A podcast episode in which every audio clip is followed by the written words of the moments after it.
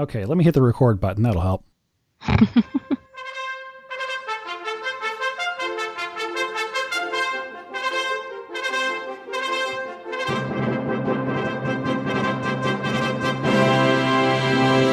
Today is Thursday, January 17th, 2019. Time for episode 71 of the Barnhardt Podcast.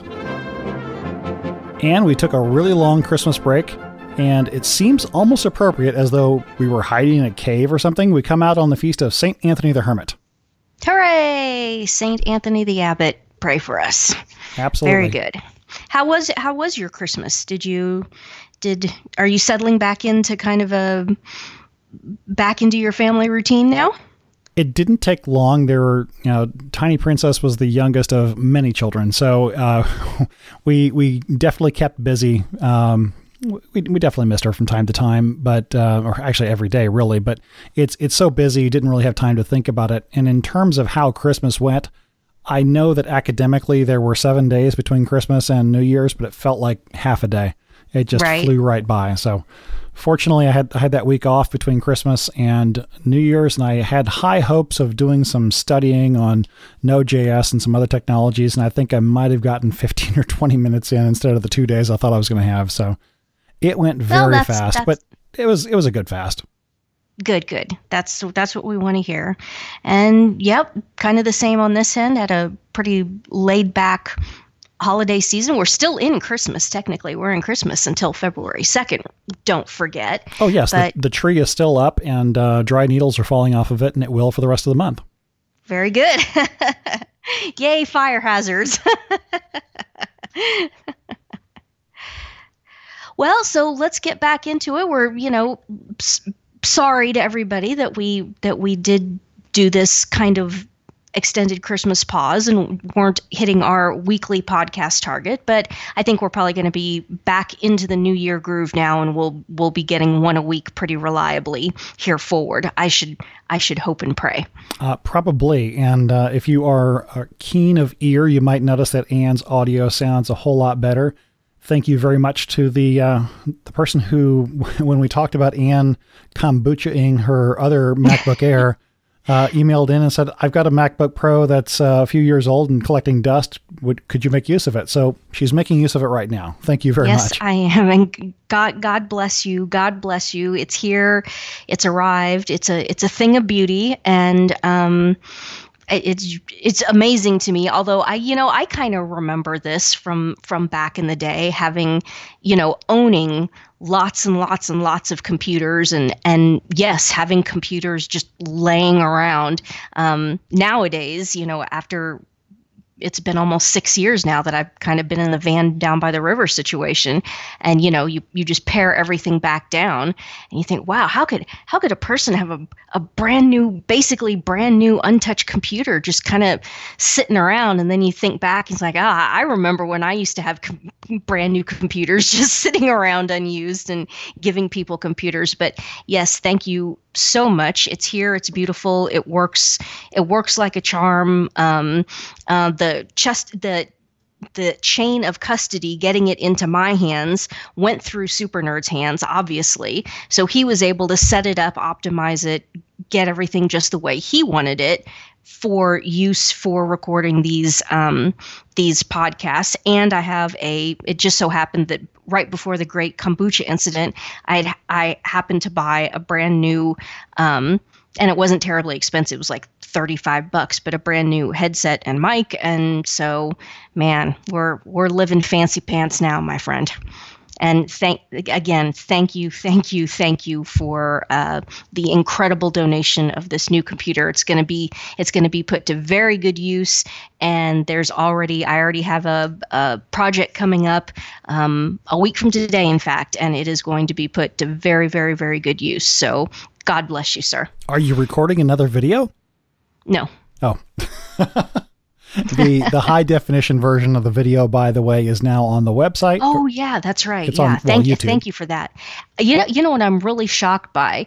You know, when when we first uploaded the very very first, you know, right after recording the video in November, it was not the high definition version, and Super Nerd left it. What's it called? Unlisted. Unlisted on YouTube. And so, you know, it was just there, but unlisted means that you have to have like the direct link right in front of you, or you have to have the you have to have the video right in front of you on a web page or something like that. Well, yeah, order, it, you have to know where it, where to find it is is really the, how that boils down. And since it was available through your website, that makes it easier to find.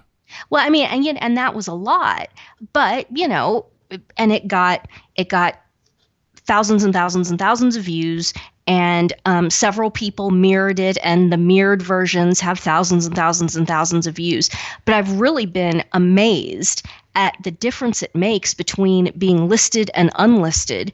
Um, we, we didn't even say anything you know super nerd just uploaded it to my youtube channel um, flipped it from unlisted to listed and it's really remarkable. I've had a, i've had numerous people tell me you know that video is now it's showing up in my suggested um, suggested viewing list and it's getting without having said anything and there's really not been mention of it um, on the blog specifically. I mean i've been talking about the topic on the blog obviously but i haven't had a post where i where i have embedded that video or anything like that it's getting it's getting reliably a thousand views a day. And i attribute that just to the um, the difference between being listed and unlisted. I really didn't realize what a difference that would make. And just reiterating to everyone out there listening if you please the way to protect against censorship deplatforming all that kind of stuff is for you to um, mirror it and re upload it so that there's lots and lots and lots of copies of it. That is how my. Um, my Islamic sexuality, a survey of evil, that is how that really ha- made it around the globe and continues to make it around the globe. Um, people just mirrored and mirrored and re-uploaded and re-uploaded. I don't know how many millions of views in total that video now ha- now has. The other one that was um, affected by this is the second to last video I did, the one that I did in January of um, of 2016, the diabolical narcissism video. Someone, probably um, a, a sodomite partisan, because in the diabolical narcissism video, one of the things that I talk about is the psychological origin, the psychospiritual origin of homosexuality, all sexual perversion. It is, of course, first diabolical narcissism. Well, of course, sodomite partisans don't don't want anybody to hear anything about any of that because, of course, their agenda is is that you're quote unquote born that way, which is completely false. No one's born a sex pervert. Um, you have to become a sex pervert. And the truth of the matter is, is that because it's a function of diabolical narcissism, and every human being is is potentially susceptible to falling into diabolical narcissism. Um, everyone is potentially also capable of falling into sexual perversion, and we're seeing that you know, right now in our culture and our society as, you know, this incidence of homosexuality is hockey sticking and also this trans um, this transgender insanity is hockey sticking. There's a horribly sad piece within the week, 10 days or so, and it was it was this warning saying there's all of these parents who have these girls and they're sending their no, seemingly normal, happy, f- you know, feminine, heterosexual daughters, they're sending them off to college. And then, you know, they don't, you know, they're on the opposite coast or whatever, and they don't see them for nine months or whatever. The daughters come home, and the daughters have um, cut off their breasts. They're taking hormones such that they have mustaches and are growing facial hair. And I, I can you imagine? Can you imagine having something like that happen? And the fact of the matter is, is that it's happening and it's happening fairly commonly now. That because this, you know, this transgender perversion is a, it's the new rebellion and it's a function of this diabolical narcissism which of course the millennial and whatever the current generation whatever they're called um, there the incidence of diabolical narcissism among them the the percentage is just it's it's higher and higher and higher with each passing quarter almost. More and more young people are falling into this. Um, but what happened in terms of the video some sodomite partisan just ran just reported it to YouTube as containing pornographic content. Now, if you've ever seen the diabolical narcissism video, I intentionally wore like the biggest, fluffiest, most shapeless um, turtleneck sweater that I that I own, you know, to, and it's just me standing there lecturing, obviously, and there's no there's no pornographic images in the slideshow or anything like that.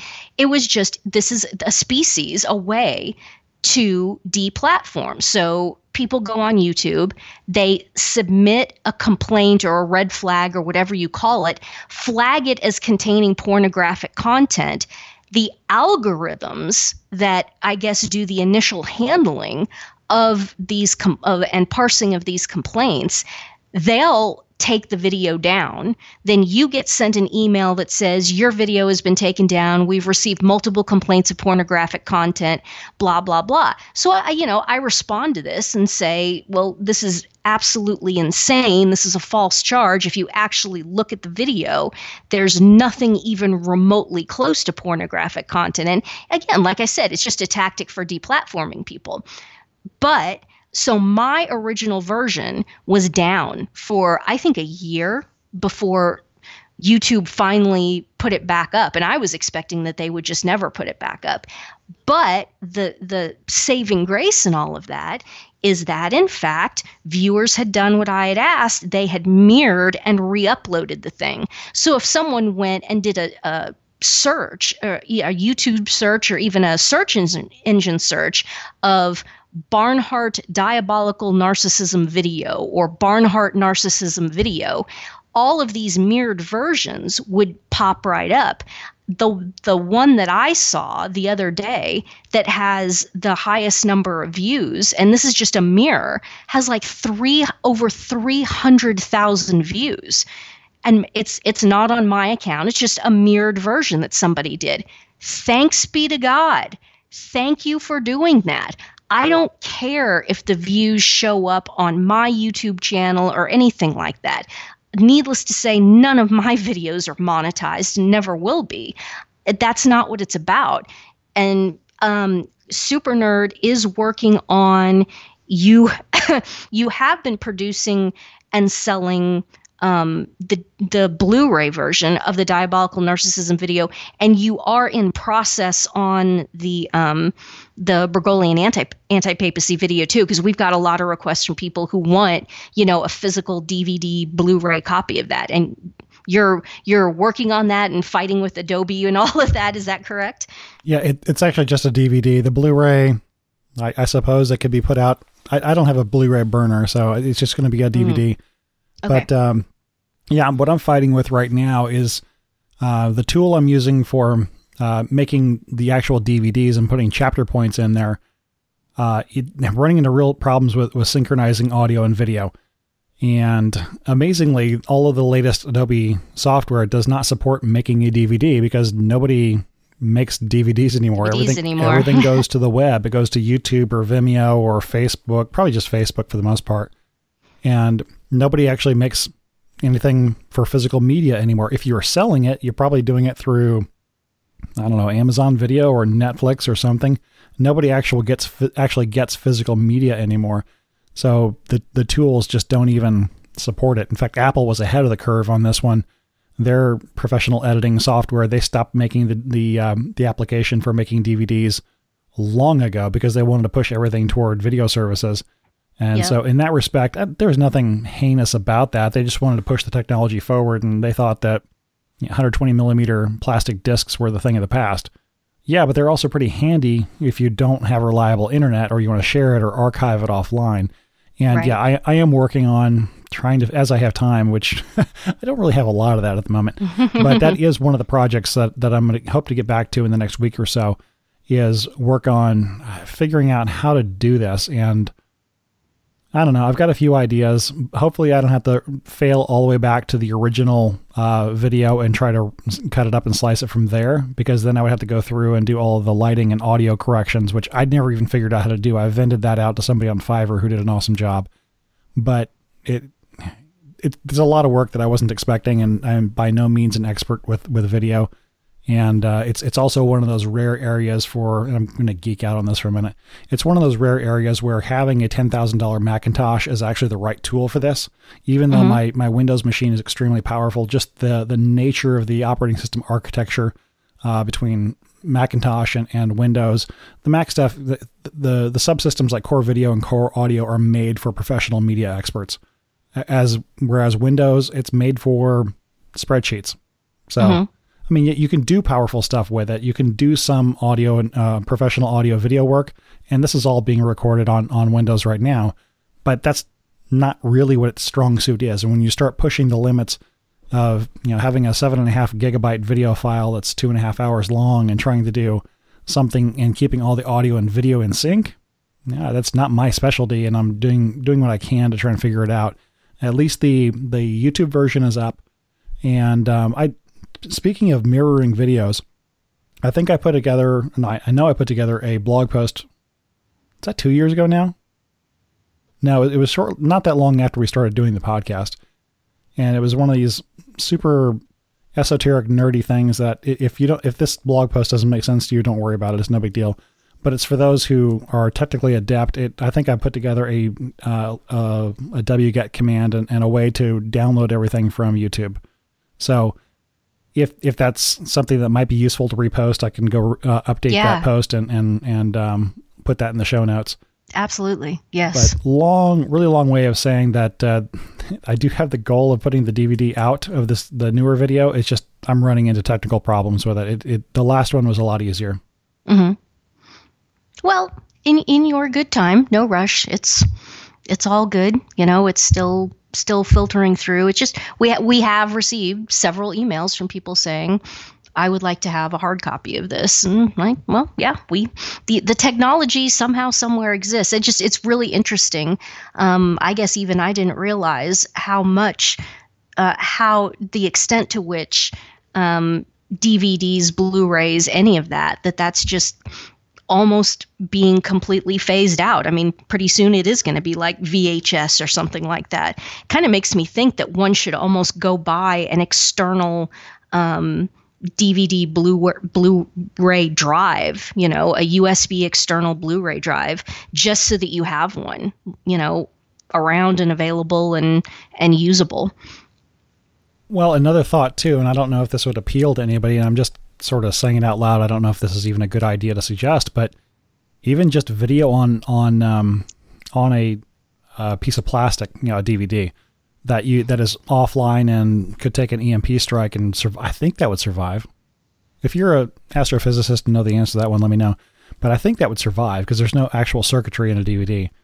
So I think just sharing the. You mean the disc itself? No, it's just um, an aluminum yeah, substrate. Right, right. Mm-hmm. I don't.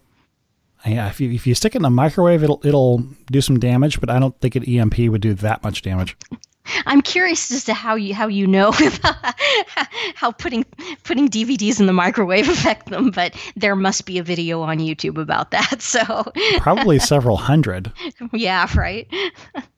and by the way, it's not the best way to destroy a video. You get one of the um, uh, turbo uh, crosscut shredders from Costco and you it, they cost about 150 bucks, and that those those will shred CDs and DVDs no problem.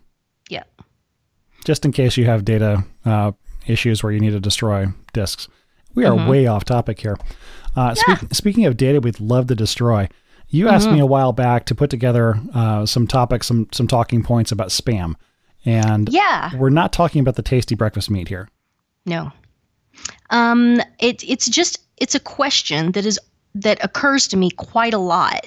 Um, looking at my own spam folder, um, just just looking at this stuff and thinking, how in the world is anybody making any money off of this? How is this worthwhile to anyone? Um, not just in the context of, you know, the spam advertisements that you get for, you know, various and sundry pharmaceuticals, um, uh, various and sundry violation of the sixth commandment services that are being offered. Just any any sort of advertisement like that the phishing the you know the nigerian prince scams how is it that that anybody's having any level of, of success with any of this?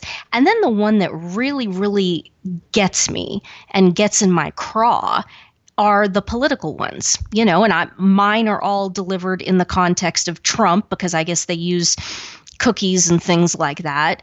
Um, and because years and years and years ago, I gave, I did give a hundred bucks to a president, uh, to a Republican presidential um, campaign years and years and years ago, and I'm absolutely certain that I've been in all of those databases um, ever since and will always be in those databases.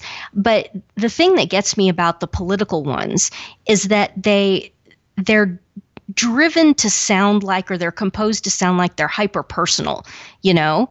Um, and and even now they're getting guilt trippy I got one, you know, there you look in your spam filter because I, I, I have to keep an eye on my spam filter because I do have some crazy people that I just keep an eye on to make sure that they're not suicidal or talking about shooting up a school or something like that. So I just keep a, a rough eye on the old spam filter, and you just see the subject line, and so you see these these um, begging for money spam come in from you know Trump or whatever, and it's things like and don't don't you don't you share President Trump's agenda anymore? I mean, really super guilt trippy. And um, and the other said, thing when you said guilt trippy and Trump, I thought it was going to be, hey, Air Force One broke down. I'm in Croatia. Can you wire me twenty five thousand dollars so I can get back and run the free world? Right, right, right. No, they they haven't gone gone to that yet. It's just are, are, don't you share President Trump's love of America? You know, things like that. And then just in general, the things of using people's first name. Um, return address says President Donald Trump. Subject line says, Dear Ann, I'm waiting to hear from you. My question is Are there people out there who actually think that Donald Trump is sending them personal emails asking them to raise money. And if so, if there are people that actually believe that Donald Trump, Melania Trump, Eric, Don Jr., whoever it is, Ivanka, whoever whoever the the spam email is set up to appear that it's coming from, if a person out there actually thinks that Donald Trump is sending them personal emails asking them to donate money, doesn't that say that that person is is mentally unfit? and that what you're what you're actually doing at that point is you're taking advantage of a uh, either a mentally ill or a mentally a mentally disabled or unfit person. It doesn't isn't that kind of almost it's almost like an intrinsically it's an intrinsically criminal act, it seems to me, to think that you would be taking advantage of a person who would actually think that you were being directly communicated with by said person. You mean there are unscrupulous marketers in the world? Well, I, I know that's so crazy. There's gambling going on, why, and uh, even even though your your area was not marketing and advertising, I'm sure you have heard the term conversion rate. Uh, so if, if you send oh, if you have so, a if you have a marketing campaign and you send out a thousand you know direct mail letters and mm-hmm. four people well, let's make it the, the, numbers a little bit easier. Let's say a hundred people uh, respond, then your conversion rate is 100 in, in, out of a thousand or 10 percent. 10%. Conversion rate of, of that nature, if I understand correctly, is actually pretty high, 10%. But oh, yeah. if you're dealing with something that's a long shot to begin with, and well, in, in the case of direct mail, you've actually got to pay for all the pieces of, of mail, the, the, the paper, the envelopes, the postage, mm-hmm. Um, mm-hmm. maybe some gasoline to take them to go get all the stuff to pr- produce it. Maybe the, the, computer for generating the form letters and all the rest, or maybe you're handwriting it and that takes time. Mm-hmm. What about a system where you can buy an email list from some some enterprising Ukrainians send out 200 million email, okay, maybe 2 million emails. If your conversion rate is one tenth of 1% or even less, but you make money, uh, but but you find those gullible people, one in 200 million or one in one in a million, that actually pays off. And even if you're sending these emails through a, uh, some kind of sending service that that finally identifies what you're up to and cancels your account, if you get that small you know amount of people to figure it to to make a return on it, it's worth it. So it. but how it, are there any? That's what I don't understand. How are there any at all? Who is actually clicking on anything in any sort of a spam email? I mean, and some of them don't even have any content. I mean, it's just it's just you know gobbledy gobbledygook garbage and a link to something, and who knows what the link is even to. I, well, I, I just it mystifies me. In those cases, with with the link, see that's you're getting into two different areas there. Maybe it's um, somebody is curious enough to click through a link. Maybe they weren't going to buy something or maybe it's an advertisement for something pornographic. And you mentioned earlier, go check out your spam folder. No, actually, unless you think you're missing email that you need to be getting, I wouldn't recommend checking out your spam folder because it catches a lot of stuff that needs to be filtered out. Mm-hmm. But there there can be some people who are curious enough to say, okay, I'm going to click through and figure out what this is they're trying to sell. And 10 years 10 years ago, if you were using Internet Explorer and you clicked through a link you didn't recognize, you had a really good chance of, of getting something that could run and infect your computer. Yeah. At which point, it's not trying to sell you something, it's trying to make you the sellable item. Once your computer is infected, you are now part of a bot network. And the Ukrainian who emailed you something saying, hey, click here for a super discount on uh, a new computer for mm-hmm. you know one tenth the price. Oh, okay, I'm interested in that because I've got this old thing that runs Windows XP that's unpatched and I have IE. Yeah, okay. Now you just became part of a Ukrainian network, and of course, then what they do with it from there is another matter. But uh, part of it is they want to sell you something, or if they can exploit your system, uh, you become the resource to sell to other people who want to rent a bot network. So that that's a couple of, of different things. But in the in the end, it's it's uh, marketing conversion they send out a million emails, a very tiny percentage are going to actually click through or do something. Those Nigerian prince emails, enough people, there aren't many, aren't very many, but enough of them apparently respond and are gullible enough that it's worthwhile in terms of a business to actually do this. Now, mm-hmm. there are plenty of humorous videos online. In fact, I'll put a link to a TED talk was somebody who decided to carry on a, a, an earnest conversation with with one of these characters. Oh yeah, I've seen that. That's really funny. It's it's worth it. We should put that in the show notes definitely. I'm sure there's more than one. This one is just a 10 minute video of somebody talking about it, and and I, it's one of these cases where I don't know if this is just a stand up comic who's t- who's giving this talk and who actually did this as well, but he tends to be a comedian. He, it was it was a very very well delivered speech, mm-hmm. but in, in, a lot of cases you're just th- casting a very wide net it's like buying a radio ad in I don't know what's the most populous area in the world, Mexico City, and saying one person out here might be interested in a 1967 Volkswagen Beetle or something like that. I don't know. You, you cast a wide net and maybe you find somebody. Um, that's that's the the the economics of spam anyway. It's not too terribly expensive to send out hundreds of thousands or millions of emails. The the bigger threat is that the service from which you're doing it uh, either is not reputable, so you're on a on a sus- suspected IP address. Um, so that that could be one one danger to doing it. I'm not re- I'm certainly not recommending any, anyone to do spamming, but in terms of why does anybody do it at all? Because there, believe it or not, there are enough people who click through these to make it worthwhile. Otherwise, it wouldn't happen. It's like direct mail.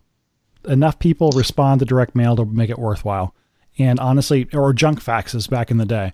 Junk, mm-hmm. ba- junk faxes had a, uh, even though the conversion rate would have been very low, there's still enough people who would probably say, "Hey, this looks like a good ad. I didn't ask for it. You just you just cost me a piece of paper and some toner to print that, but this looks like a good deal. I'm going to do it anyway."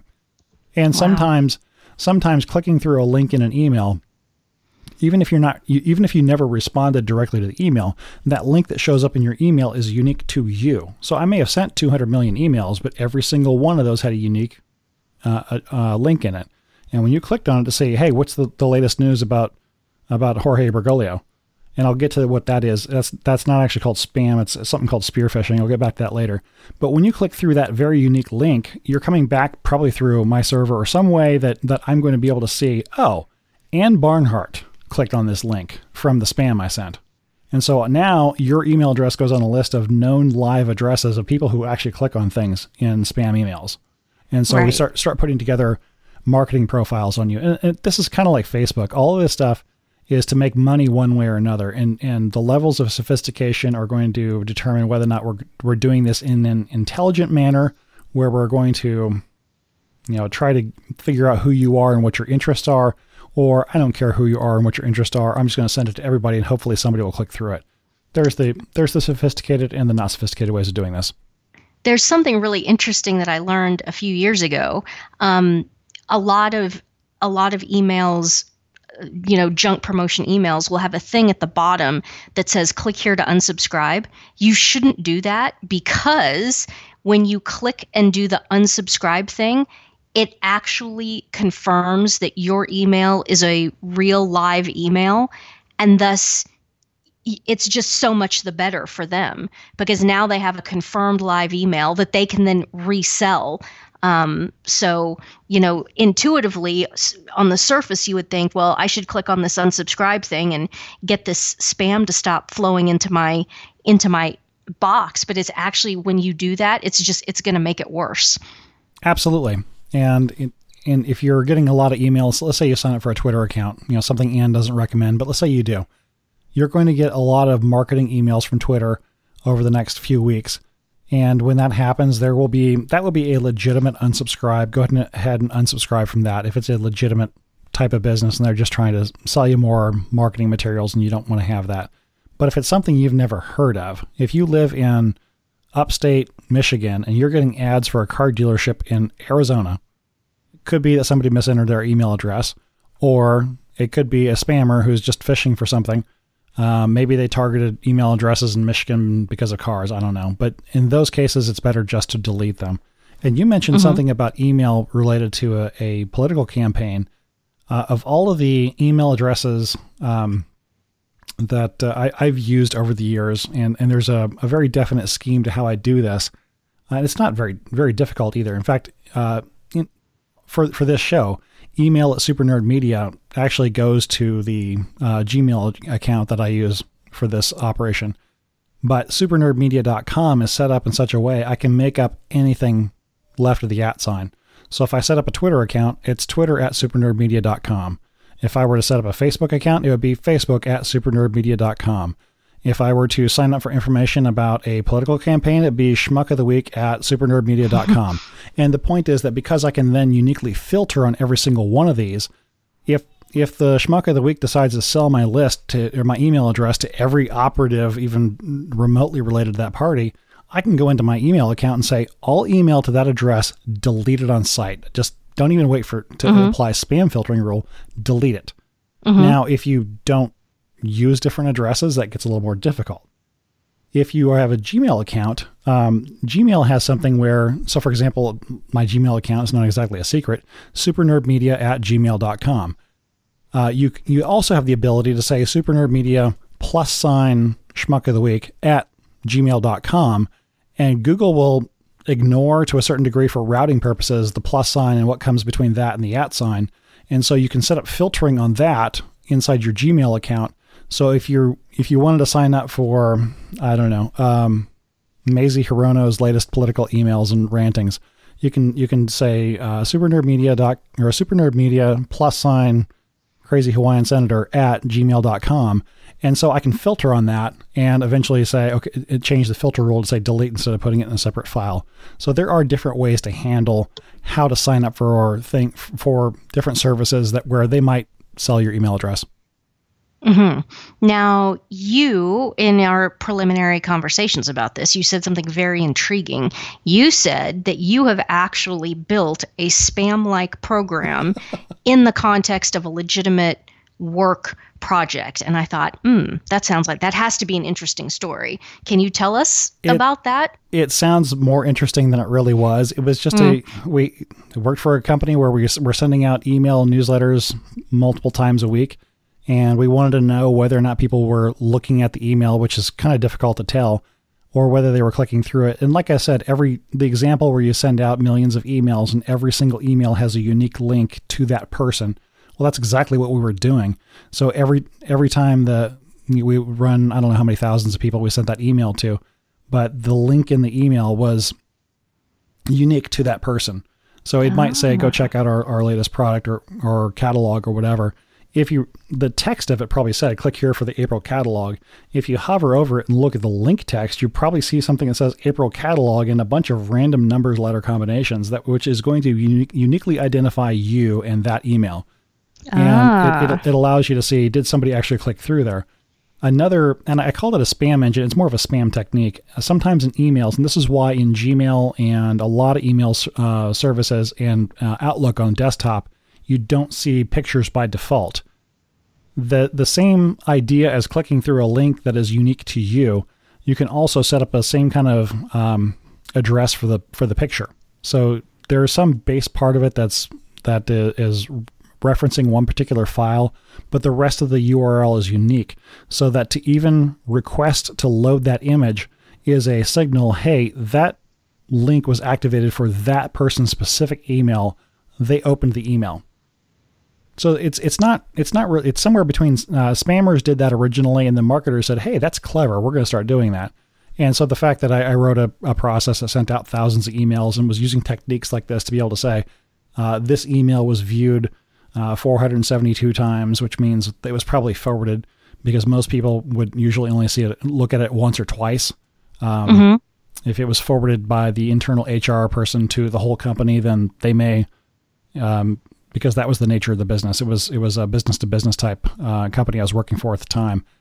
Um, it was just a, a, a, loose way of saying how many people opened it, how many people actually clicked through the links, which links did they click through, and of course, I always had to give a caveat when uh, on the numbers like uh, of how many people looked at it. It's like there's going to be a percentage of people who saw it that we don't have any uh, statistics for because they're smart enough not to load the images. So if okay. you've ever if you've ever wondered why uh, emails in Google don't have the pictures or in Outlook, you've got the little button to say, Do you want to download the images? That's why it asks you whether or not you want to do that, is because just the act of downloading the image could uniquely identify you back to the server who's trying to figure out who's looking at the email.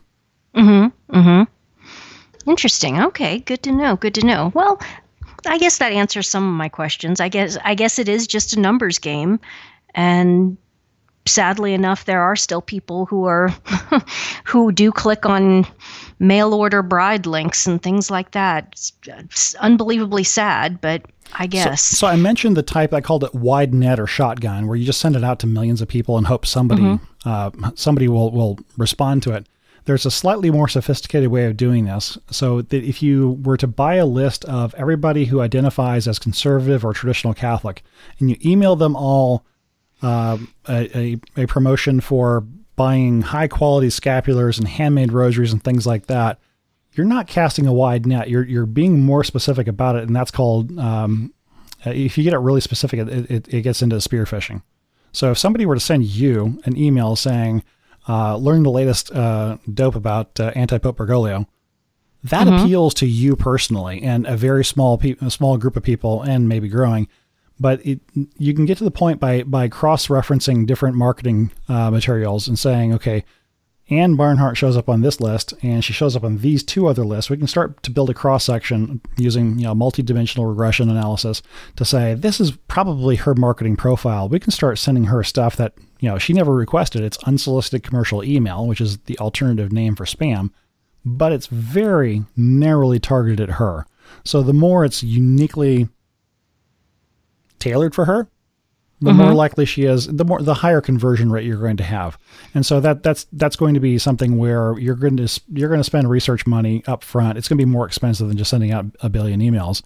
But you have a if it's more finely tailored. I mean, if somebody sent me something for I don't know, probably computer related or audio related, or if somebody sent me uh, an email right now saying, the, the easy way to make a, a DVD on your hardware with chapter points, I will click through it. I, yeah. I, might copy it. I might copy it over to my Linux VM just to be safe that they, that, that doesn't get um, uh, uh, corrupt corrupt anything on my machine first. But I'd be very interested to know what these magic steps are that I don't know yet. So th- that's something that's called uh, spear phishing, where you're you're getting Now, right ti- at somebody. tying it all together, that exactly is the commodity that Facebook was created, and the reason, the entire reason Facebook exists is to sell exactly that commodity that you just described. Is is that a fair statement? Oh yeah, people give away their information. Yeah. So I mean, But I mean, but but Zuckerberg says here, look, I can provide you with lists of these incredibly targeted, incredibly specific, dynamic, updating um, um, consumer profiles of of billions of people on this planet, so that you can directly spearfish with with a high with a high success rate. That that is zuckerberg's commodity is it not? Oh, absolutely. I mean, it's the difference between saying I want to market to men between 35 and 50 years old who have degrees in computer information systems or MIS versus I want to market to CIOs of companies with a market cap between 50 million and 120 million because they can identify it that precisely.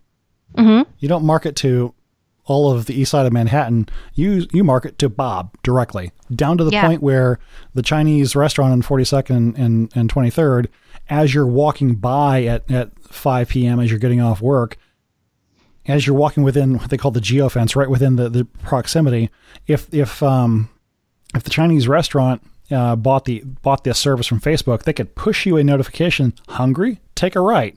It's happy hour at the Chinese place." And it gets down to that precision because based on your Chinese or based on your Facebook profile, they might know that you're into Chinese food. I mean, if you're Jewish, maybe there's a there's a connection there. I don't know. Uh, apparently, there's an old because you post pictures of everything you eat on facebook dun dun dun Well, no, I, I made a, I made a joke there about you know because you're Jewish, you might like Chinese food. I don't know why that stereotype exists. Jews tell us that it's accurate, so that's that's why. It, probably because it's cheap I have no idea chinese why. food is relig- is is is um, reliably cheap Probably reliably kosher too. uh yeah well as long as you don't get the pork Oh, except for that, yeah. yeah I don't know why that that correlation exists, but the point is that you you give an, Facebook enough information, or maybe you're Muslim and they say go to the halal shop around the corner. They Facebook can identify you individually. Uh, In fact, in the case of somebody like me, they can probably do, they can probably figure out my four alternative profiles too, and and and say, hey, for for this one interest, audio shop's around the corner. For your other interest, the camera shop's that way. there ain't no hiding that's why i advocate getting off all of it but we i think we've we've already done that show in fact i think we've done it more than once so And, and, and in terms of what companies like Facebook and Google, Google's actually worse than Facebook. They just aren't in the profile right now because they're not quite as creepy about it, and they don't have a semi-human as the face of the company. Um, but Google can do probably a hundred times better than what Facebook can do, and they have access to dang near everything. So it's I I have linked before in the show notes uh, talks by a guy named Steve Rambam. He's given talks at a, at a conference in New York. Uh, the title of the talk used to be "Hope is or Hope is Dead." Uh, Privacy is dead. Get over it. That was ten years ago. Now it's privacy a postmortem, and I don't, I don't know what the, the current version is. But he just catalogs all the different ways that you are. There's no such thing as privacy anymore, and it's not so much that that uh, this is about government evilness. It's it's corporations who want to sell you stuff. That's really what it boils down to. And and um, or they're selling information about you. Maybe it's to marketers. Maybe it's to somebody who wants to you know put you in a in a black hood and send you to a black site. I don't know.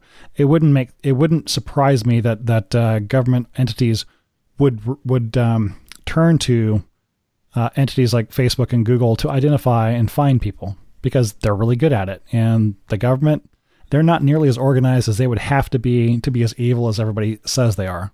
Mm-hmm. And that this actually jogs my memory to a tangent on this because um, someone said this to me or you know passed this along to me that they had seen they had seen somebody say this on Facebook and the person said it to me just today.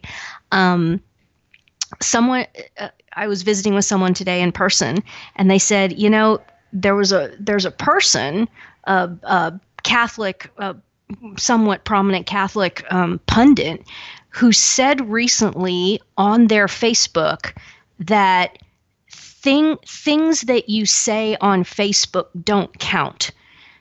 Or, or I, am I'm, I'm paraphrasing, I'm sure, because I, I obviously didn't see this quote with my own eyes. But this person passed this along to me. Said this person went on Facebook and said things that are said on Facebook don't count in terms of I, I, guess in in the context of moral culpability, et cetera, et cetera. I mean, obviously that is wrong. You know, you are just as morally responsible for everything that you put on Facebook or any social media or blog or anything else as you are for things that you say in person face to face with your with your own voice um, the other thing that it kind of makes you think about is that I still think that there are a lot of people out there who actually believe that like their private their private Facebook message conversations. And if they one of the things that I think um, that I know Facebook allows people to do is set up you know private secret groups you know?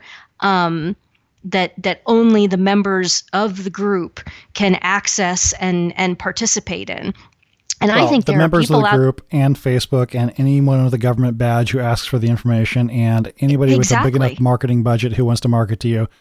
Privacy and Facebook exactly. don't ever belong in the same sentence unless there's a, a negative uh, conjunction between them. Absolutely everything every syllable, every letter, every pixel, every bit that you put into any sort of electronic device is being being cached it's being saved on massive massive uh, you know servers. They they're building they built a huge one out in in um, Utah somewhere and I'm sure they're going up all over the planet just building things to store absolutely every pixel that every person puts into any electronic device. The other thing that this makes me think about is these people who go on, you know, Facebook or even if it's in the context of, of private messaging or private messaging on Skype or WhatsApp or just any of these other messaging things, if you're going on that and you're you're you know spilling your guts about your your psychiatric psychological emotional problems blah blah blah I mean, you're you're just out of your mind. You're out of your mind. You're just handing let's face it, the enemy, you are handing the enemy the the tools to come after you. And it's it's weird because it ties in. It's it's a parallel course. Um, you can talk about the enemy in terms of you know our human enemies, these nefarious companies and corporations and so forth who are looking to get information on us to leverage against us. This also applies, though, in the preternatural realm. Um, you you kind of need to be careful about what what you say, what you do, and I think we've discussed this before a little bit. And it's it's not it's not saying that you know you shouldn't ever discuss anything with anybody. Well, naturally, that's not true but understand that th- the preternatural enemies, the demons, they are listening. They can't read our thoughts. They can't get inside our minds. Um, but they're listening intently and to watching. everything that and watching to everything that you say and do. So if you, you know, if you're just constantly one of these people who's running at the mouth about every little psychological problem and struggle and this that and the other and this culture this narcissistic culture of just incessant navel gazing and incessant running at the mouth about this stuff. You you better realize what you're doing. All of the demons are sitting around listening to this intently taking copious notes and and saying okay this is this is how we manipulate them. This is how we tempt them da da da da da. Looking back at my life now you know and especially within the last the last decade or so i can now clearly look back and point and say oh i see exactly what happened. The the enemy heard me at some point say xyz and then look a few years later, look what cropped up and look what happened.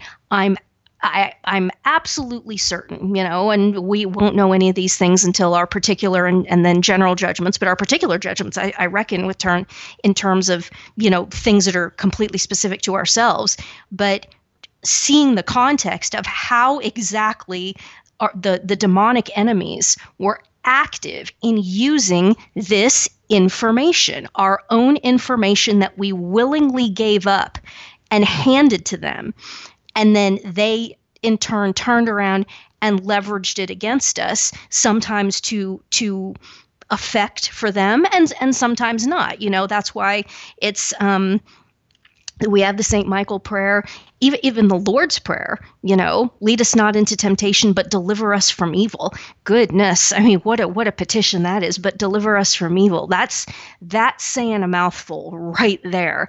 And you know, if you're praying the rosary like you should and you're going to mass like you should. I mean, a lot of I understand that a lot of working people can't do daily mass, but everybody can do daily rosary. Um, you should be saying the Lord's prayer many, many times per day, every day. And you can Deliver always join. You can always take five minutes out to to say a prayer in the middle of work or something, and join your intentions with priests who are saying mass around the world. Whether they're the mm. ones saying the masses for Ann's benefactors, or whether they're just Father Joe down the street. Yeah. These masses absolutely. are real. They are a sacrificial offering to to the triune God on your behalf. Join your intentions with the priest. This is this is not this is not pious feelings. This is real. It's real mm-hmm. spiritual warfare. And I want to amplify on something you said earlier about the demons can't have access to our thoughts in our heads, but they're very observant.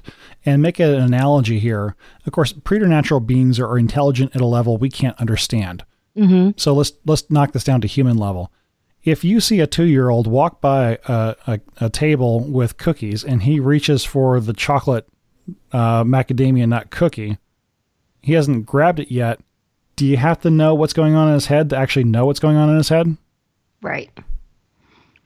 Yep, exactly. I mean, it it doesn't take much a lot of the time, and um, I, I just find it fascinating that the entire, you know, everybody's up in arms about the whole Facebook and commoditization about basically people's thoughts is is becoming is becoming this thing.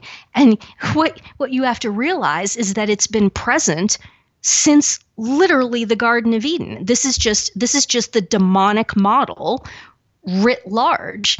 Um, and the other point I wanted I wanted to make was about you know the thought reading thing.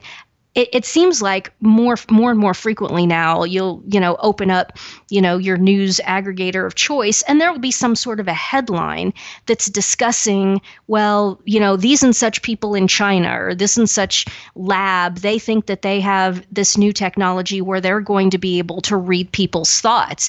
And I think there's there's also a lot of you know this is something that a lot of schizophrenics and, and conspiracy theorists, whether or not the conspiracy theorist is actually mentally ill or not, or just a person who's fallen into this bad habit of conspiracy theorizing, but there there are it's absolutely a symptom of schizophrenia.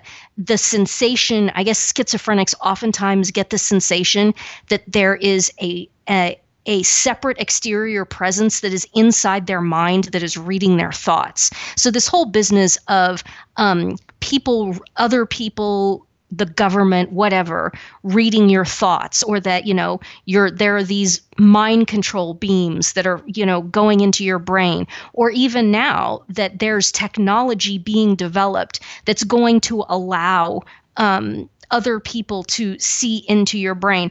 I want to shoot this down. Um, I, I, even though I think a lot of people maybe intuitively understand this, it's ju- it's just a really important point to make, guys. If the demons, if the preternatural realm, if the demons cannot cannot read your thoughts get inside of of your brain inside of your mind. That that is a domain that only god can enter into. If the demons can't do it do you honestly think that there is any technological means at all whatsoever that would allow human beings to do something that even the preternatural realm is completely for, for them it is completely impossible. They can never do it they they can they never have been able to do it. They never will be able to do it. Do you honestly think that human beings can can come up with a technology that will allow human beings to see and invade the thoughts of other human beings?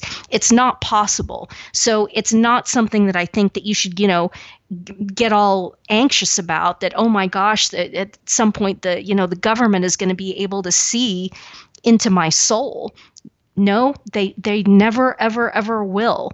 Um, well, going, I, going back to the point of the demons simply observing people, and and when I say observing, it's not the same way we do. I mean, if you're in a crowd of people and you see somebody, and suddenly your your heart rate skips or your your respiration changes because you're amazed by the appearance of this person, mm-hmm. whether it's innocent or otherwise that's mm-hmm. something that's something a demon can notice right away. Oh, sure. And yeah. use against you.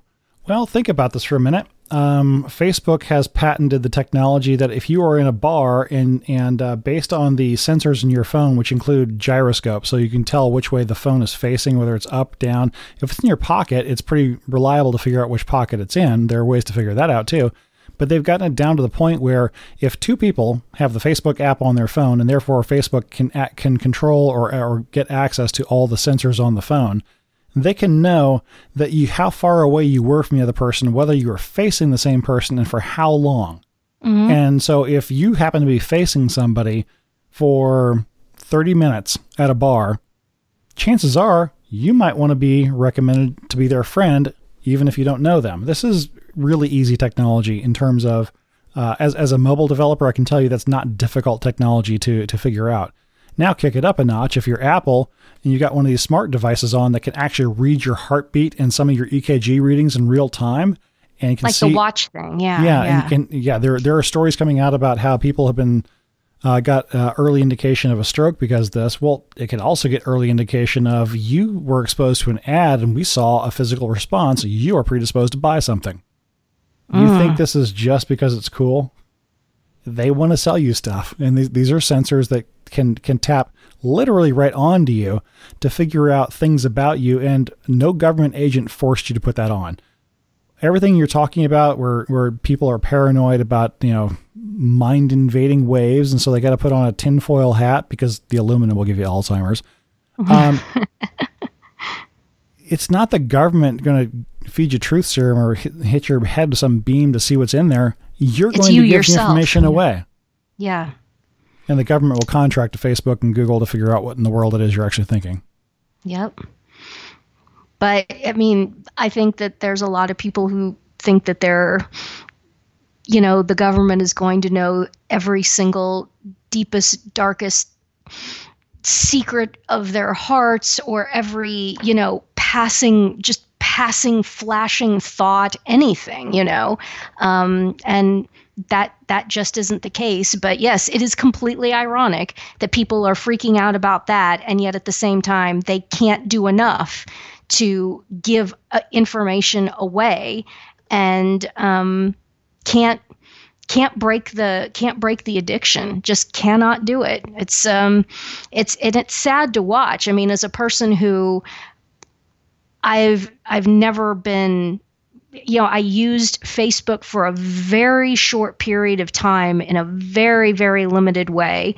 And it became clear to me pretty quickly that it was just it was just no damn good and so i quit that then i quit twitter um, when twitter i quit twitter in like 2014 i want to say when they first started um, was it called shadow banning and just censoring when they started censoring people at the at the very very beginning. I said well that that's enough of that. And i had like 8600 uh, followers. And i think that probably i mean obviously anyone who's on twitter has fake followers and all that but i think probably that my my follower list was a as those things go were was probably pretty high quality um, as those things go. You had at least a thousand true fans plus some bots. Right. Um, so, and uh, you know, I just ended that, just cut that off. I don't, I don't want anything to do with that, and I'm not going to support that that paradigm.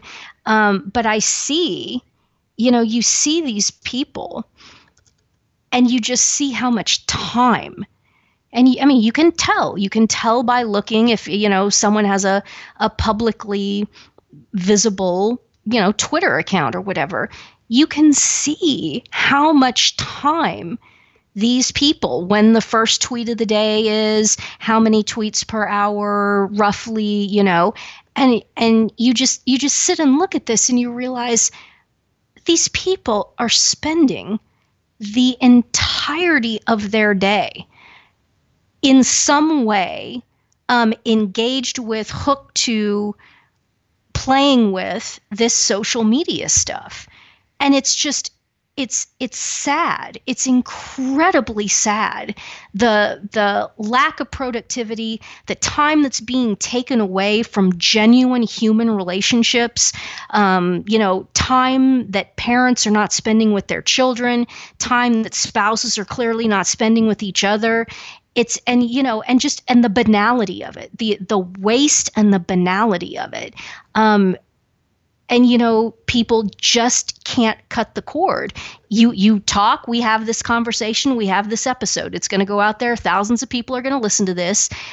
Many many many many many many are going to listen to everything we say and be nodding and saying yep that's all true that's all true how many people are going to cut the cord? You know my big my first big crusade was getting people to get rid of cable and satellite which that is that's actually kind of come to fruition. That that technology is you know cord cutting is a is a big thing. The the cable companies are going out of business right and left. Now it's been replaced by you know Netflix and and other things that are providing content that's every bit as bad if not worse because they're you know in that completely private domain.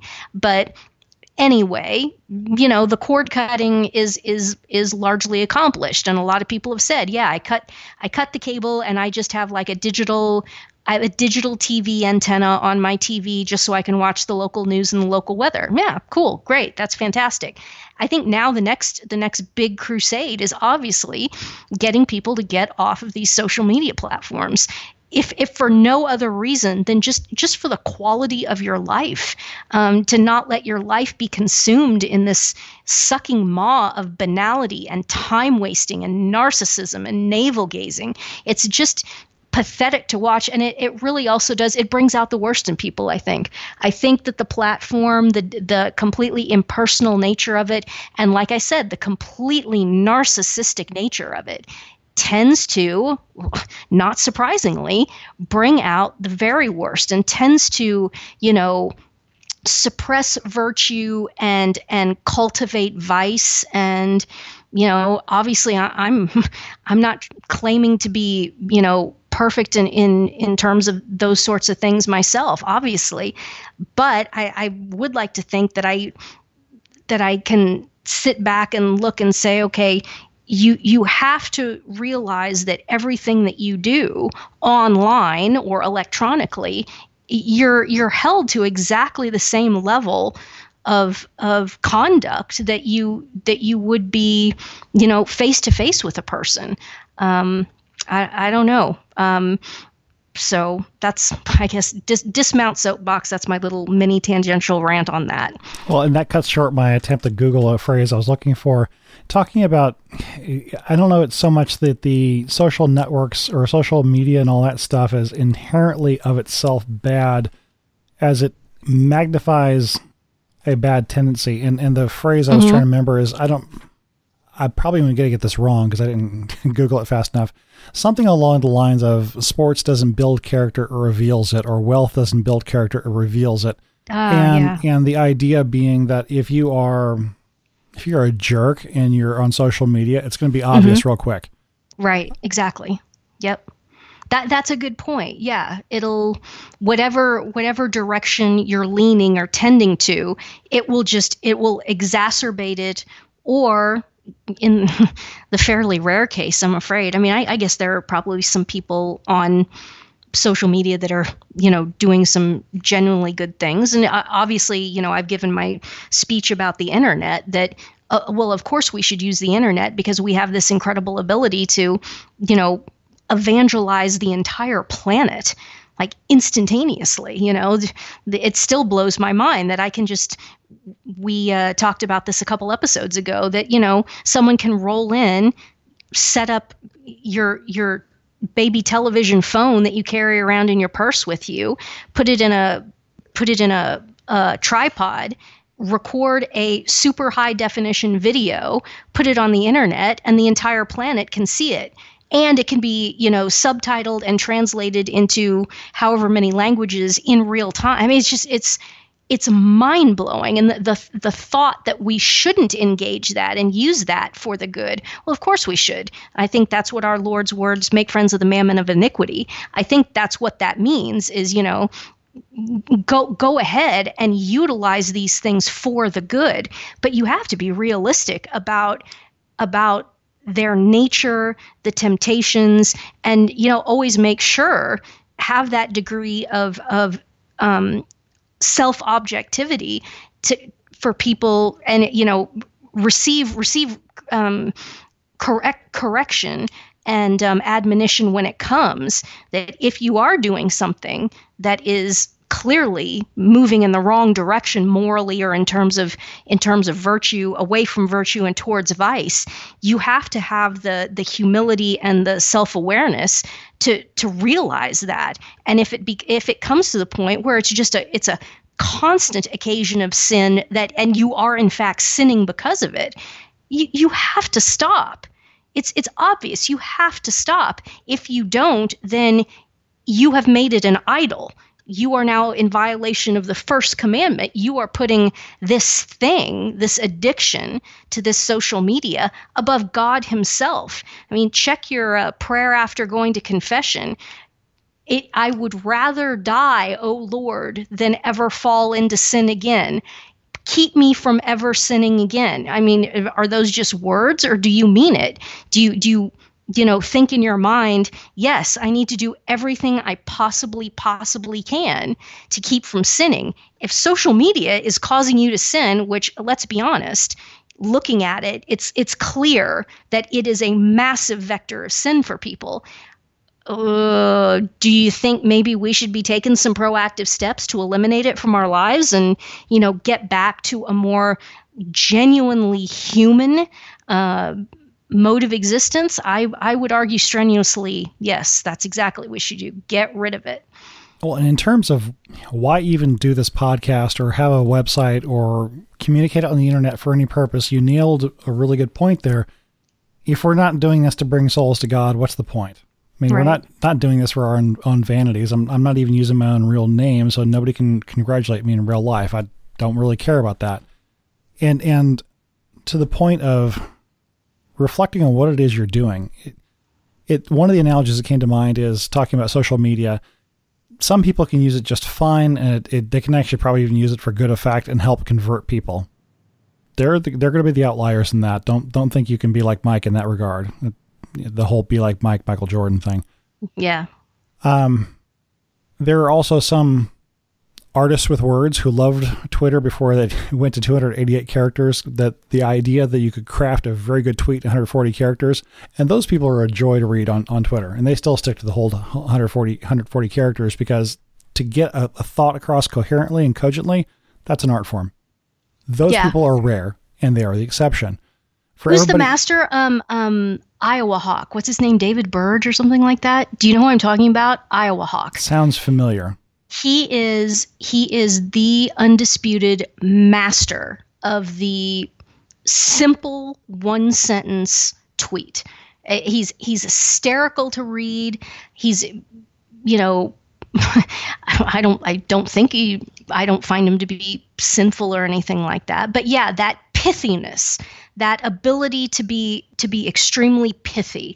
That's cool. And now i think you're absolutely right. It's just turned into this weird i mean people writing entire essays in twitter. It's it's it's it's kind of missing the point but i'm sorry go ahead. There's there's a going off on a tangent there's there's a slight twitter art form of, of the serial tweets where there are a few people who actually do a very good job of being able to string together you know 10 14 20 tweets and it, it, they do it in the same way as kind of like a photo essay or mm, something mm-hmm. in episodic nature but it's not the same thing as trying to express one idea over five tweets or 25 tweets. These these are true artists of of one shot of information, one shot of information. These are these are mini episodes, as opposed to I can't get my thought coherently, and I'm not going to try to pare it down. If it, my rule of thumb is if it takes more than three tweets, it's a blog post, and you're wasting my time if it goes beyond that. Yeah, um, unless yeah. you are a true artist, and I, I'm not, I don't follow any of those, so every once in a while I'll, I'll see them.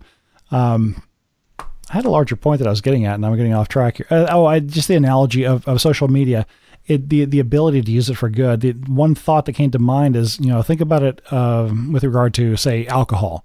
That's something that something uh, there there's a non-trivial amount of people who cannot consume alcohol without it being a serious problem. hmm But they are the minority. What if they were the majority? You Right. might think that people at a societal level would say we're going to put very strict safeguards around this stuff. Just because There's an so there's an actual literal example of this, and that is the fact that Native Americans and a lot of East Asians genetically lack something that allows them to process alcohol. And I, I had occasion um, to meet a person of uh, Chinese ancestry, um, full blooded Chinese. And, you know, we went out and everybody ordered a glass of wine with the meal, and this person didn't order wine. And it was just like oh are you sure?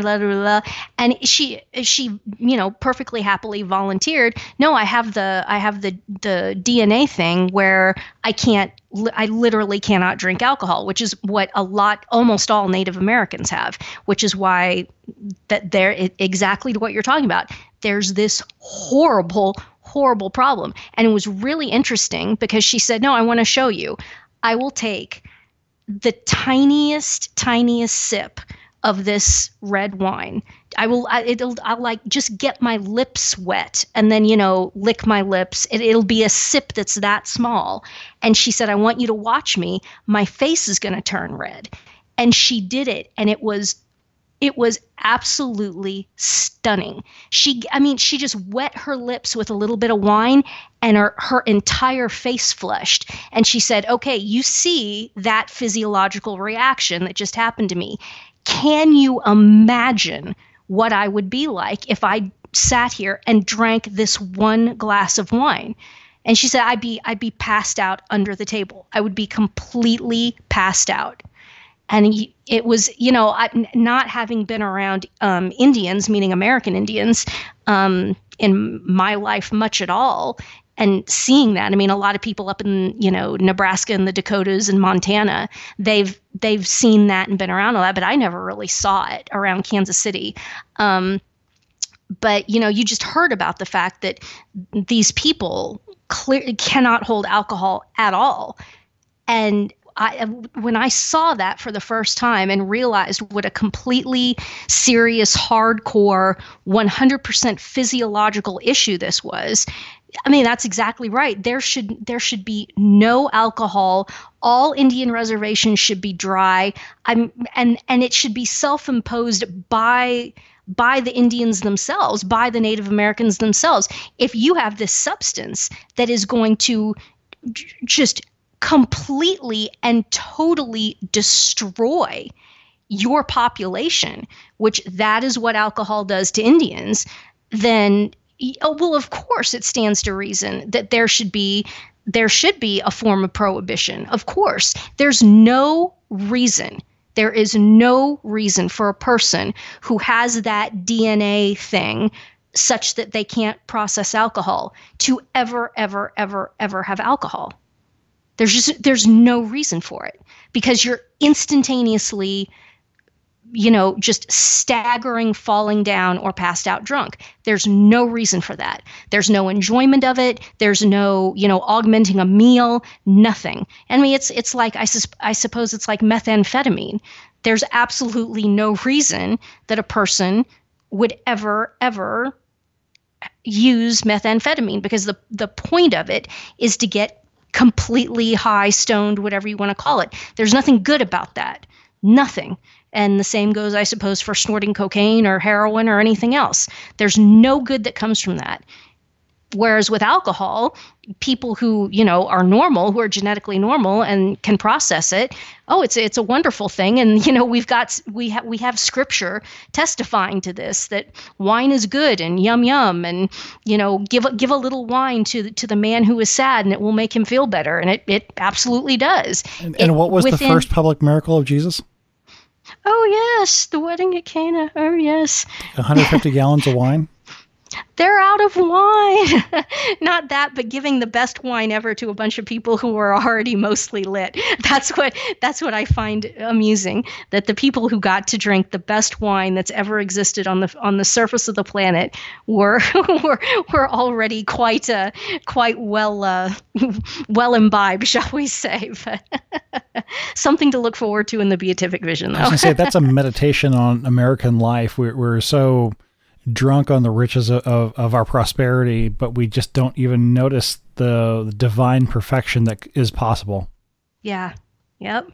We think, yeah, we just think that that American culture and, and American commodities are the absolute best of the the best that anything can be, that it's heaven on earth. And boy, nothing could be further from the truth. Well, Trader Joe's is pretty good, but there's some pretty bad stuff too. that was good. Trader Joe's is pretty good. well done, sir. Well done. I salute you. Before we depart the topic of social media, it reminds me I'm going to put a link in the show notes to a uh, very good sermon on backbiting in social media, and it's it's something where you know, if, if you have any question whether or not this is a spiritual problem for you, well, first off, talk to a priest. Don't listen to a couple of podcasters. Yeah, exactly. But uh, also listen to this uh, sermon by this priest who is qualified to do what priests do, which is preach and tell you about spiritual stuff. So let's Very see. good. Um, well, the topic, an hour. I was going to say the topic was spam, and somehow we got to um, way off. Top. well, I mean, uh, we got there organically. But uh, I, am still trying to. I'm looking at my notes, and we never even got to um, the second whole thing here about deplatforming. But we have talked about that a bit. We've talked about that, and I mean, there's not much to say. You know, the big point that we were going to make, and the, what the genesis, and this is, I mean, this topic is is as I said when we were talking before we started recording, is that this is already stale. It's because we haven't done a, a show in you know several weeks now. Is that there was the you know this controversy about people saying um, what Patreon and and I guess there, to a certain there was, extent, there was some character who there was some person I don't even remember who it was got got uh, kicked off of Patreon for allegedly saying something rude, mean, and whatever it was and uh, Jordan Peterson uh, and somebody else who was on the opposite end. I want to say like an like an Eric Goldstein type thing. Um, they they decided that that in protest they would leave Patreon and seek to start their own competitor to Patreon, and it would be for free speech purposes. And the problem here isn't Patreon or PayPal or any of these nope. other top end uh, payment systems or Stripe or or any of the rest of them. It's these Mastercard. It's well, Mastercard. Master, Mastercard's Mastercard. one of them. And the, these these top end payment systems, like whether it's whether it's PayPal, Patreon, Stripe, or any of these other you know, Amazon payments, whatever, these people are not global payment networks or even national payment backbones. No. They tie yeah. into something like the Mastercard uh, financial network. Mastercard actually clears charges between banks. PayPal mm-hmm. doesn't. They've got to have some kind of third party arrangement. It's the same thing that we are talking to each other over the internet right now. We cannot directly reach people without first recording this, which is going to require on my end Google Fiber, on your end something else, um, a server in between, and then other people, everyone who downloads it's going to have their ISPs. Well, what if every single one of those individual bits, which all connect to an internet backbone, Mm, suddenly you can't do that anymore. It doesn't matter mm-hmm. if if the if you know AT and T broadband says yeah I'll give you a service, but you know uh, Verizon Net or whatever or I don't even know who the, the big backbone providers are anymore. I was I was going to say Savvis, but I don't think they're in the game anymore. But uh, what if the backbone providers say no, we're not going to give service to um, you know to Southeast Louisiana internet because y'all have a bunch of people down there who don't like people we appreciate. I don't know. What the, the level of deplatforming in some cases isn't so much Patreon doesn't like people, but Mastercard is telling Patreon, you drop these accounts or we drop you. That's right. That's exactly what it is. And yeah, so this whole notion, well, we're just going to go out and we're going to start our own thing. I mean, I was I was kind of in this quasi erroneous mindset um, with regards we were we were doing podcasts early on and one of the topics that you and I super nerd were discussing was you know we need to have people setting up um, um, web hosting providers in you know Hungary or Poland or somewhere like that so that I think the context of that is when I had the um, the denial of service attack and all that stuff. And you know just thinking thinking forward what are we going to do here? And you you kept pointing out to me that well you know that's all well and good but it's that isn't going that isn't going to solve the problem which is exactly the point that's being made here.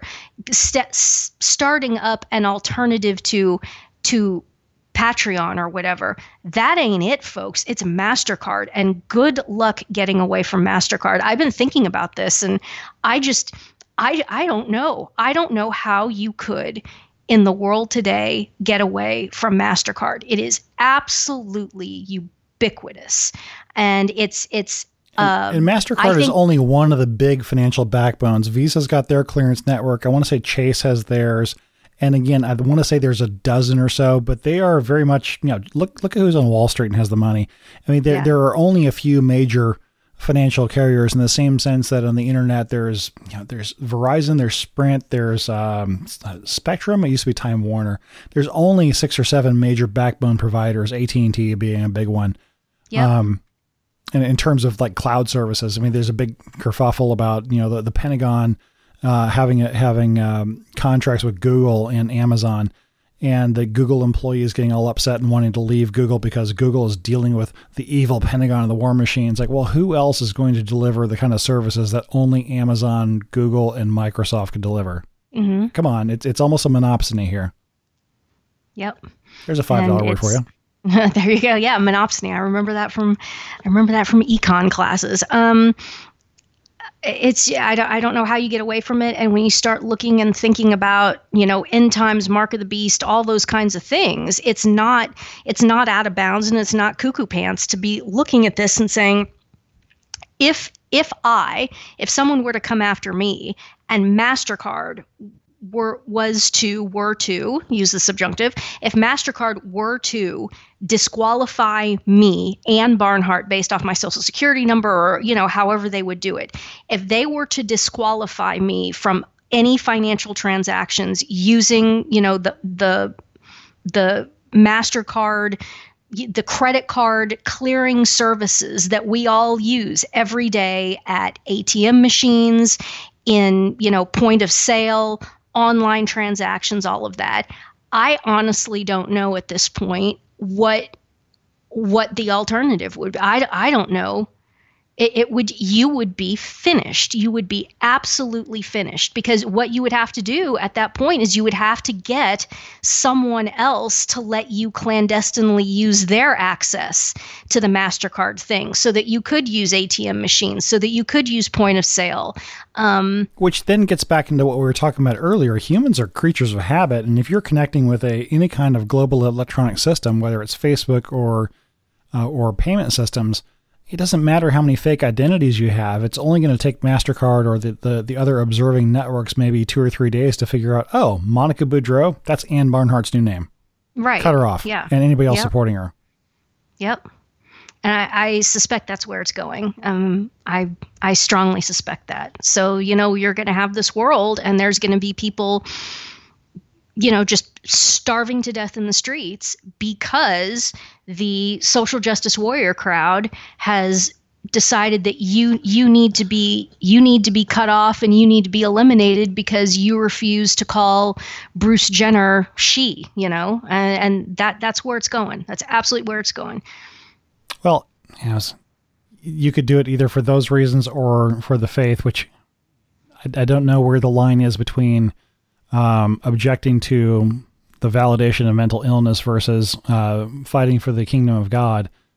But um, You know, well, I think it's I think it's I think it's more connected than you would think. I mean, it's just it's it's acknowledging reality. It's acknowledging truth, and God is the truth. So at the end of the day, I think they're they're connected at the root. Well, I was going to say, blessed are those who who suffer insults and persecutions for the sake of Christ, for theirs is great, or for the, for theirs is the. Or I'm going from memory. For their reward in heaven is great. It's it's the eighth of the Beatitudes, I think. Um, you know, so yeah, this sounds horrible in some senses. That, um, it, it's it's going to be less than pleasant at some point. But if you're if you're if you're doing this for the right reasons, if you're doing this for the the kingdom of God, there is a reward at the end of the t- at the end of all this. hmm Look forward to it. Embrace it. If you're doing it to be a jerk, there may not be a reward. So just keep that in mind. Yep. Yep. Well, I think that kind of I think that's a good place to wrap her up. We're at we're at about at our target time, aren't we? We, we started by saying uh, this will be a short 20 minute one because we I, I figured my notes were really good for about that, but yeah, we're at an hour and 25 actually. So yeah, I think we can wrap it up now. All right. the email address for the podcast where you can send feedback, comments, suggestions, or oh, I talking about distribution. I was going to talk about uh, IPFS. If anybody out there knows what IPFS is, and if you think that sounds familiar and you want to refresh your memory, IPFS.io in terms of sharing files. If that's completely Greek to you, don't look it up. But if anyone, if that actually makes sense to you, uh, the email address for the podcast is podcast at barnhardt.biz, and we can discuss whether or not we can send out the copies of the podcast via that method. Again, if that if that sounds weird, don't worry about it. Um, masses for ends benefactors. If you're hearing this podcast, there was a mass offered for you. If this if you aren't hearing the podcast, then there was still a po- that didn't make any sense. Um, every day since the last podcast and this one, there was um, I was trying to be clever. You know what? I'll just stick to my notes. Do, do you want me to take this one? Um, I have masses said for my benefactors every day. Benefactors and supporters. It's not just people who actually give me money. I want to make that clear. There's a lot of people out there who are praying for me every day. Rosaries being said for me and so you know it's not tied to it's not tied specifically to money. It's um, benefactors and supporters. And don't think that i discount the the non-financial support that i know is out there but every day. That's one of the it's one of the coolest things in my life is the knowledge that that is happening. So there you go. Every day and pray for those priests because you know they're under attack too And humility is an awesome thing. Um, and I, I thought I was so clever that I could probably ad lib that, and then I goofed it all up and and um, stepped in and fixed that for me. So thank you for that dose of humility. I have a script and then I ignore it, and that's what I get. Uh, the Barnhardt Podcast is a production of Supernerd Media, and if you found something in, of value in this episode or previous episodes, please visit supernerdmedia.com for more details. And it's been a while since the last podcast, so there's a few names here. Um, several benefactors, uh, both to the podcast and also to the Sister Servants of Mary's. I, I mentioned on the previous one that uh, they were instrumental in helping out with uh, Tiny Princess and my family. And so there were there were uh, a few very generous donations to the Sister Servants of Mary. Uh, I want to especially say thank you to uh, William, Mark, Kimberly, and the Double Secret Engineer. I don't know exactly if that was supposed to go to the Sister Servants of Mary, but in that particular post office run, um, that was the only one where there was a question because it wasn't called out by name. So I put I put yours in there too. So you're in that one, and also to Richard, Robert, Roberta, I should say, uh, William, Teresa, Charles, Arthur, Kimberly, Camille, Donald, Eileen, JPF, Marianne, Charles, and MM, a new uh, contributor. Uh, thank you very much, and the list will be shorter next time because it won't be a month or whatever it was. so, uh, again, thank you very much for everybody who has donated, and uh, especially everyone who's donated donated to the Sister Servants of Mary. They are well, well, were, they weren't surprised the first time I dropped off some donations. They were more surprised the second time, and um, it's definitely a, a cause worth supporting. So, thank you very much. And Awesome. I'll let you do Matthew seventeen twenty.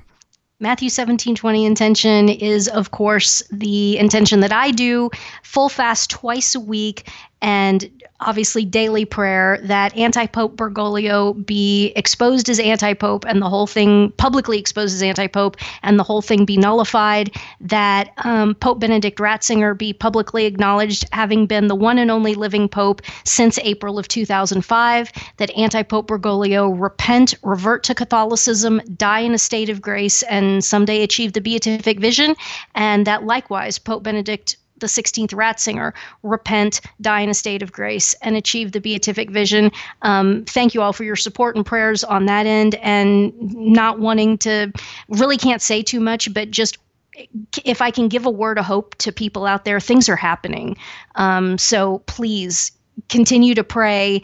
I'm kind of getting the sense that there's that, like I said, things are happening, and if anything, if I can make anything public, I I will. But be assured of the fact that you know efforts are ongoing, things are happening behind the scenes, and and um, just keep praying. Please keep praying. That sounds interesting, and I want to learn more at some point. Uh, until next time, I am Super Nerd. And I'm Ann. Thanks, guys. God bless.